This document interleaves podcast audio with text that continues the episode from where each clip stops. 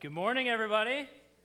It's good to be back with all of you. I want to give a special welcome to those of you who are watching online and those of you who are watching from our sanctuary, which is right next door. And we've made it.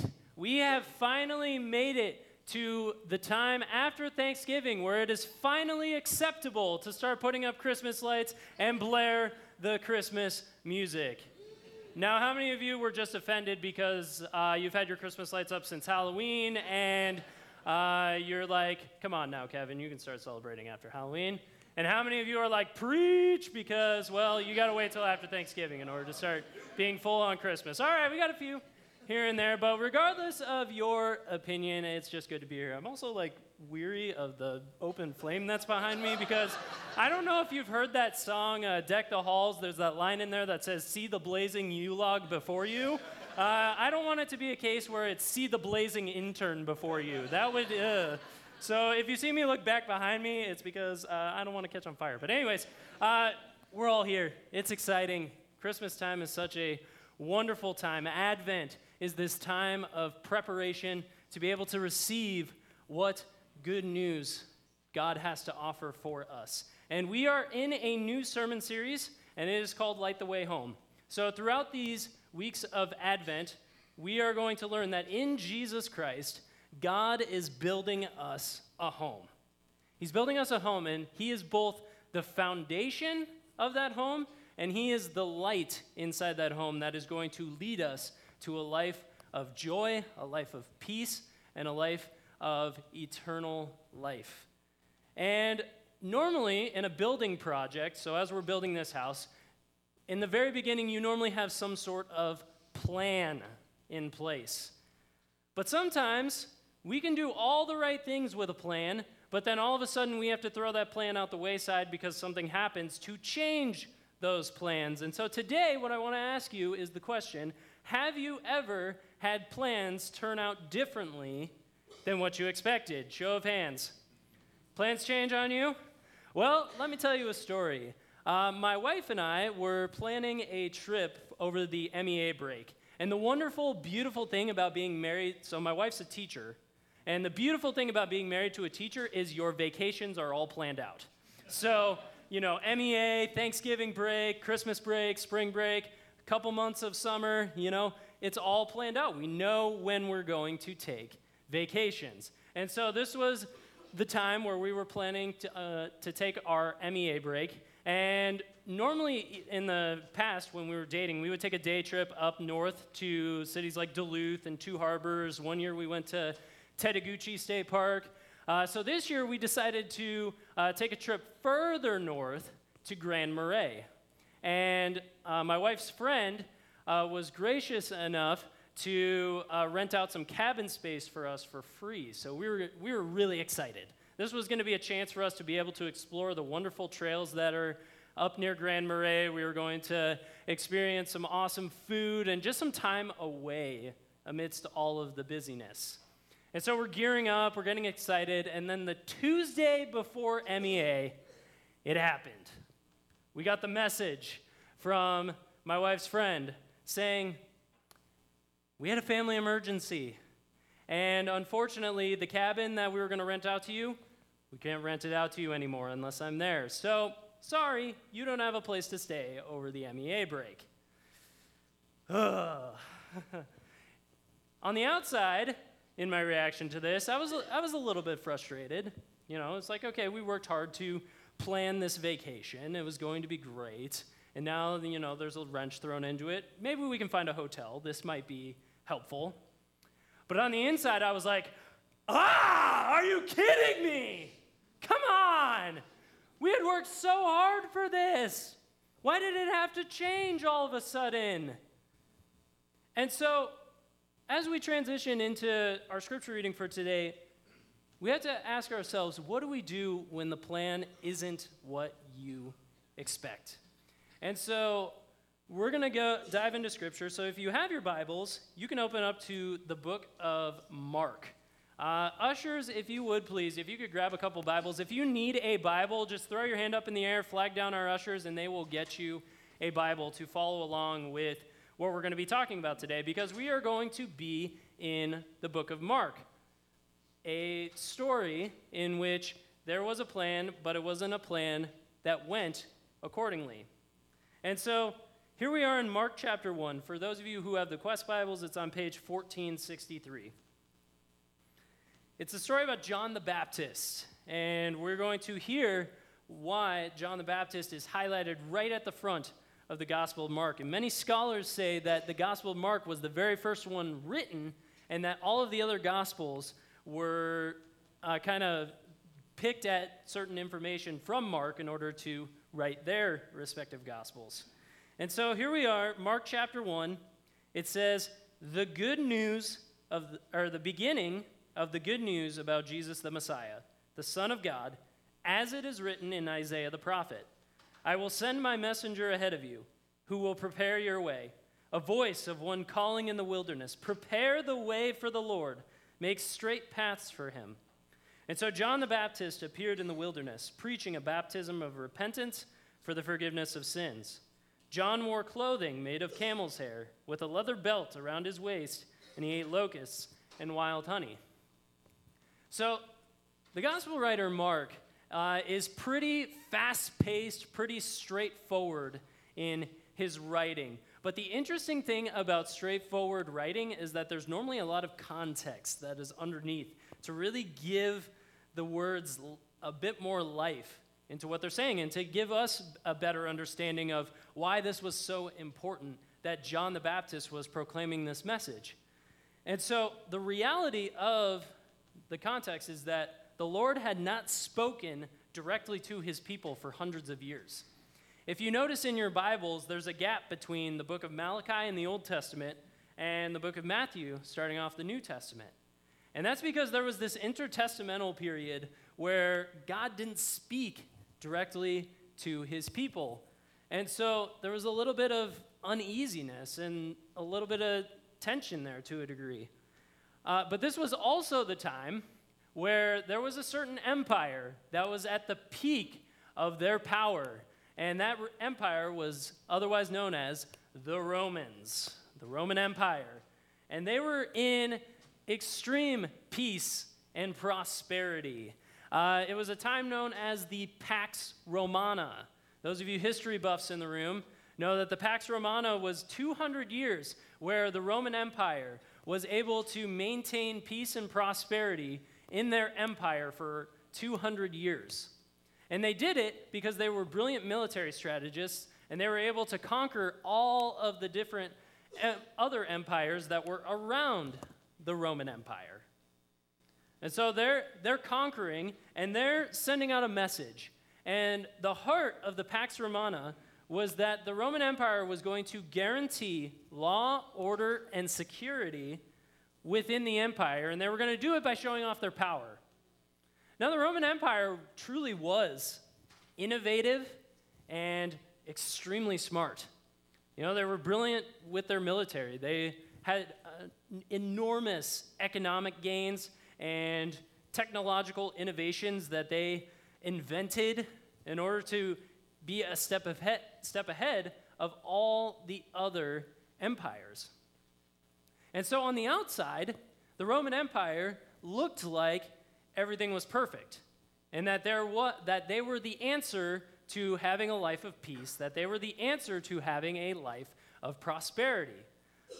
But it wasn't all rainbows and butterflies and sunshine for all of the people of the Roman Empire, because in order to maintain their wealthy lifestyle, the emperor and the wealthy elites, the middle class and the lower class or the poor were the ones who were doing all the work, and the ones who were the slaves to the more wealthy people in the empire.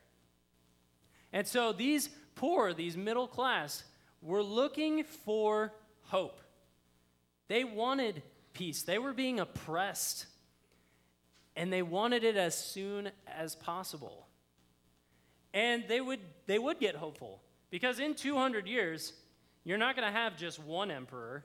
And so, in the Roman Empire, whenever there was a new emperor that arose to the throne, a message would be sent out to the entire Roman Empire.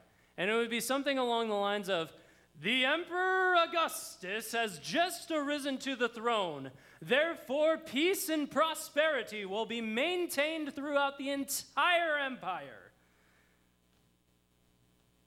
And when this message went out, the poor and the middle class would hear this and they would say, okay, finally, there's change that's going to happen. We have hope. Things are going to get better. But unfortunately, there kept being this oppression. But when this message was sent out, it had a name. This type of message that the Roman Empire would send out that was giving the information that a new emperor had arisen to the throne. You want to know the name of that message? Gospel. We've heard of gospel before. The word gospel, you know, the gospels, Matthew, Mark, Luke, and John, gospel music. That word in the Greek, the original language of the New Testament, is known as euangelion. Everybody say euangelion. Euangelion, translated in English, just means good news. It's an announcement. It's supposed to be sharing good news with people. And so the Roman Empire is sharing this good news that a new emperor has arisen to the throne and there is going to be maintained peace and prosperity throughout the entire land. And then walks John the Baptist onto the scene. Now, when we're thinking about John the Baptist, let's think about this for a minute. Have any of you ever seen the movie Castaway with Tom Hanks? Okay?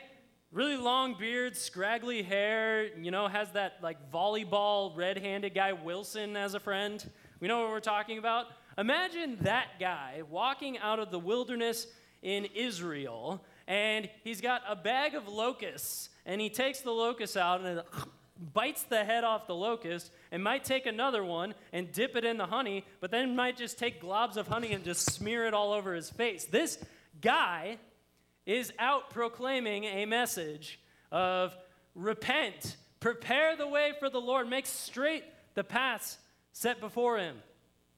Okay? How many of you would believe that guy? How many of you would look at him and be like, what? This guy? Like, what?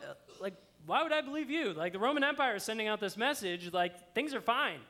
Why are you saying, you know, prepare the way of the Lord? Well, the people back in the time of John the Baptist, when they would hear those words, they heard something really, really familiar. And in order for us to be able to know what those words were, we have to flip all the way back to the book of Isaiah.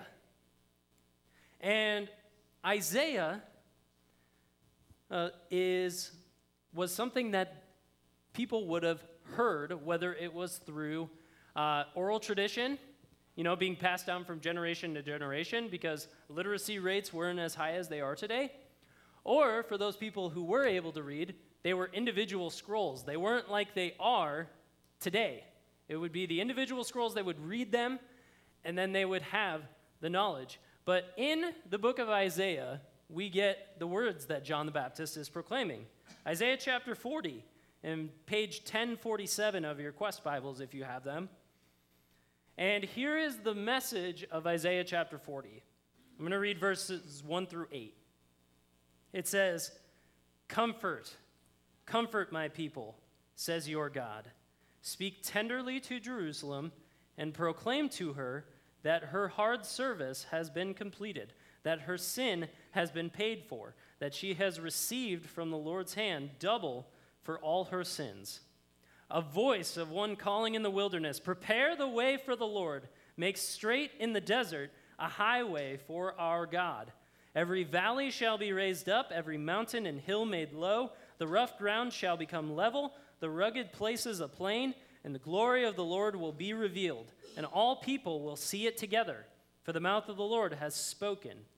A voice says, Cry out. And I said, What shall I cry? All people are like grass, and all their faithfulness is like the flowers of the field. The grass withers and the flowers fall, because the breath of the Lord blows on them. Surely the people are grass. The grass withers and the flowers fall, but the word of our God endures forever. There's a lot going on with this passage. Isaiah would be categorized as prophetic literature. And I think a lot of times we think that prophet, we hear the word prophecy and we think, oh, they're predicting the future. But there was more to prophetic literature than just predicting the future. See, most of the time, when a prophet of the Lord would proclaim a message to a people group, it would be a message that was relevant to them for that present time. And it just so happens that in the book of Isaiah, this message was originally meant for people who were in exile, who were under oppression under a different empire, the Babylonian Empire. And so this was a remnant who was looking for hope, who was looking for peace, who was looking for a sense of true, authentic joy. This message that John the Baptist proclaims and that we believe today, the foundation of hope that we have, was laid all the way back in the New Testament. It was a message for a people in exile who were looking for hope, but it's also a message that was pointing towards the future that somebody great is going to come. The Lord, the Messiah, is coming. And when people would hear this message in the time of John the Baptist, now fast forwarding, they heard those words and they're like, awesome. This mighty warrior of God is going to come in with a sword, behead the emperor, proclaim his rule over the entire world, and establish true, authentic peace and joy and eternal life over everyone. This mighty warrior is going to come in because, I mean, hear the words of Isaiah. It says, Every valley shall be raised up, every mountain and hill made low, the gr- rough grounds shall become level, the rugged places a plain. That speaks of power. A powerful entity or a powerful individual would be able to lower mountains and raise up valleys. And so the people hearing that are saying, Yeah, that's greater than the Roman Empire. This is going to be awesome. Um, this plan is great that God has laid out for us. But the thing is, is that John the Baptist, a little bit later on in the Gospels, points at Jesus of Nazareth and says, Behold, the Messiah, the one who has come into this world. And if we know anything about Jesus, we know that he wasn't the violent type. He wasn't about power. In fact, he said things like the first shall be last and the last shall be first. That doesn't, that doesn't speak of power. And he cared for people, he was compassionate, he healed people. He didn't overlook the middle and the lower classes. No, he cared about everybody. He spoke with everybody, and it didn't matter what culture you came from, he cared about you. He proclaimed that the kingdom of heaven is near and that this was good news. But the most confusing thing that he did that kind of went counter to what Isaiah was proclaiming was that he died on a cross. He died in the most humiliating, shameful way possible. That doesn't sound like someone who speaks power or brings power or is going to establish peace and joy and eternal life on this earth. But here's the thing that we need to understand about plans sometimes it might not be what we want, but it's what we need.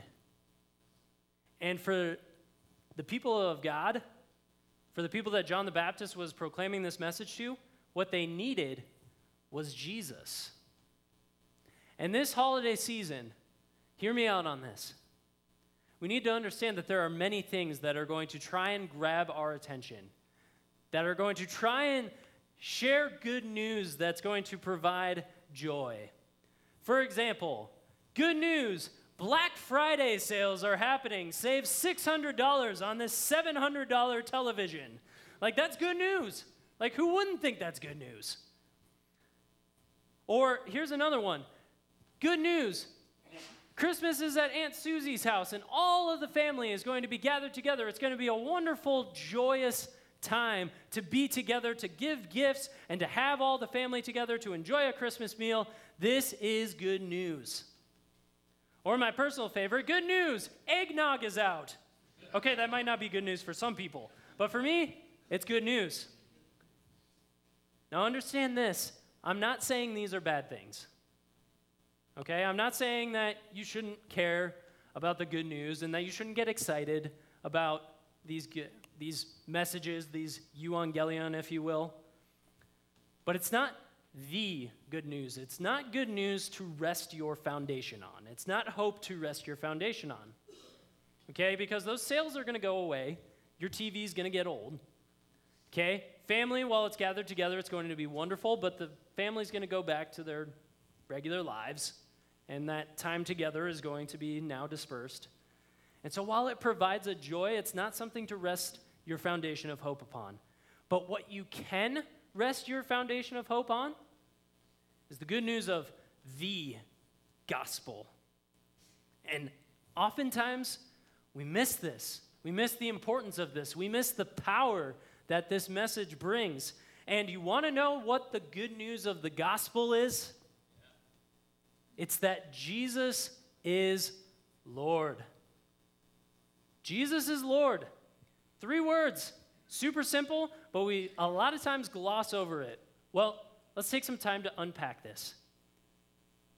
There's an emphasis on each of these parts. It's first that Jesus is Lord, okay?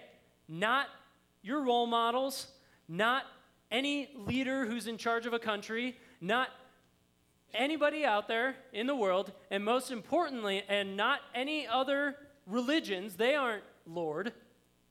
And most importantly, you are not Lord. You are not Lord, and thank goodness you are not Lord, because Jesus is Lord. But there's also another part to that it's that Jesus is Lord. Okay, Lord, Messiah. What does that mean for Jesus to be Lord and Messiah? It means that He is Emmanuel, He is God with us. God with us. He wants to have a relationship with you. He wants to care about you. He doesn't just want to care about you during the holiday season, He wants to care about you for your entire life, and He wants to walk alongside of you. If you have a mountain that is in front of you that you just can't seem to climb over, Jesus is there to proclaim that He is Lord, and He's going to lower that mountain for you. If you find yourself in a chaotic situation where you're not sure if you could ever find peace, then Jesus is there to raise up those valleys to be able to proclaim that he is he has the peace that is beyond all understanding. And there is this thing in this world. It's known as sin. And sin is in our lives no matter how hard we try to rid of it rid it ourselves. But here steps Jesus and Jesus says, "No, I am going to defeat the ultimate em- enemy. It's not the Roman Empire, it's not our current troubles. Our current troubles are sin, but that's okay because I am Lord. And therefore, with Jesus being Lord, he died on a cross, and even though it looked shameful, it actually was the most powerful thing he could have done because he actually defeated death. And he defeated death for you, for your forgiveness, for the forgiveness of sins. He did that for you. It's good news. It's the best news that we could ever receive. That's news that I can rest my hope on. To know that in the future, that because of what Jesus has done and because of the fact that Jesus is Lord, I can follow that guy anywhere and know that he provides joy, he provides a peace that is beyond all understanding, and because he has died and risen again, we have eternal life. That is good news. And so the question now is what do we do with the good news? Well, yes, we're first supposed to receive it. And yes, we're supposed to be like what John the Baptist says in Mark chapter 1 verse 4, repent. Okay? But it's more than that. It's more than just hearing it and then being like, "Okay." It's preparing to receive it, opening up your eyes, opening up your ears, settling your heart to receive this really good news that Jesus is Lord, and then letting it enrich you to stir up something inside of you so that and have it be the foundation of your entire being. Not just the foundation of your thoughts not just the foundation of your actions because anybody can do good but we do good because Jesus commands us to do good. And even our whole being is what the go- good news of the gospel should rest upon. And it may not be what we expected. It may not have been what the people back in the time of John the Baptist expected, but it was what they needed. And it's what we need this holiday season. It's what we need in order to rest our foundation of hope upon. Okay, back to the story that about my wife and I and our MEA plans. Uh, it was told to me one time that whenever you're telling a story involving your wife, uh, you need to make sure to make your wife the hero. So uh, here we go. My wife is the hero in this one. Uh, in the midst of my frustration and like the what are we gonna do, she comes up with a simple like, hey, you know what? We can still take a day trip up to Duluth. We can, you know, there was a need for, uh, you know, wanting to do an apple orchard, and to be honest, we've been on the go so much. Let's take one day and let's just rest. Let's get a sense of peace and be okay. And don't get me wrong, we wanted to go to Grand Marais. We really did.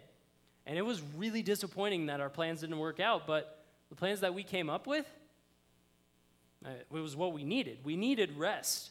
And we needed a rest that was going to be enjoyable, and we needed a rest that was actually going to be restful for us. So when you receive the good news of the gospel, when you're in a mode of preparation, if you will, don't just keep it to yourself, but proclaim it. That's what the gospel is all about. It's about sharing it with other people. In the original Greek, if we look at the word euangelion, it's a noun, but there's a verbal aspect to it. The verbal aspect is euangelizo, which means I proclaim the good news, meaning that this isn't something to be kept, this is meant to be proclaimed. And in fact, even way back in our Old Testament foundation of hope in the book of Isaiah, we hear the words right after verse 8 You who bring good news to Zion, go up on a high mountain. You who bring good news to Jerusalem, lift up your voice with a shout, lift it up. Do not be afraid. Say to the towns of Judah, Here is your God. These aren't just words that we proclaim. I think some of us get this fear that we have to like have this eloquent argument for, hey, this is why you should believe in Jesus. It's not necessarily how that works. How it does work is we don't just proclaim it with our words, we proclaim it with our actions, we proclaim it with our whole being. And there's a number of opportunities for every single one of you to be a part of this mission, to be and make disciples to bring the good news to somebody who has never heard this wonderful news before. Okay, Project Home is happening. We need overnight hosts, we need evening hosts, we need people to be the hands and feet of Jesus with our actions and with our whole beings and with what we say in love and truth and kindness to the people that we are caring for. You get the opportunity to share the good news of Jesus. And all it takes is just being yourself. That's pretty easy. just be yourself and connect with people. Okay, Project Home is one option. There's going to be other service opportunities as well for you to be able to, uh, to do that. There's Advent services, midweek Advent services for a chance for you to, maybe it's a hard week. You know, the Chris, Christmas rush is coming, and you just need some time to be with God. Those Advent uh, midweek services are fantastic. Hopefully, they fill you up, and hopefully, they give you the capacity to be able to proclaim the good news to other people. And finally, I'm sure that there are a lot of you out there who know people who don't know Jesus. And how are people supposed to hear the good news of Jesus if you don't tell them? I think the statistic that we've been sharing is staggering. 82% of people, if you ask them, will say, Yes, I'll, I'll come to church with you for Christmas Eve. But the number of people or the percentage of people who actually do that, 2%. 2% of people.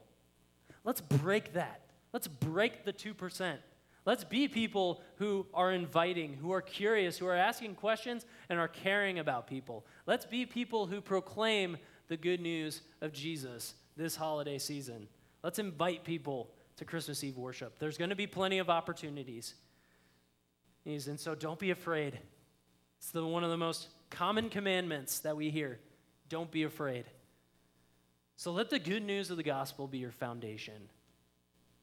And let it be the foundation that Jesus is building for us. Because it's not just the foundation, there's also going to be the finishing, and there's also going to be the framework. And let this guide you, and let Jesus guide you this holiday season. Let's pray.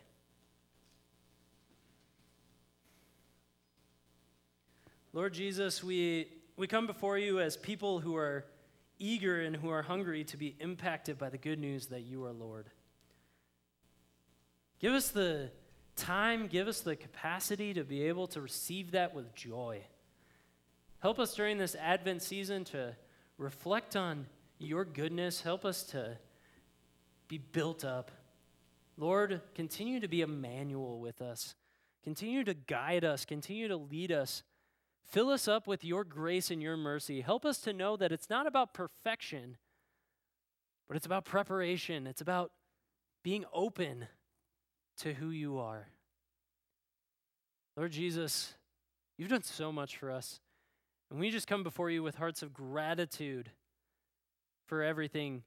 And Lord, just give us strength, give us courage, help us be bold in proclaiming the good news and help us in our mission to be and make disciples. Lord, we know it's only through you that this is possible. And so we lift all of our prayers up to you in your most precious and holy name. Amen.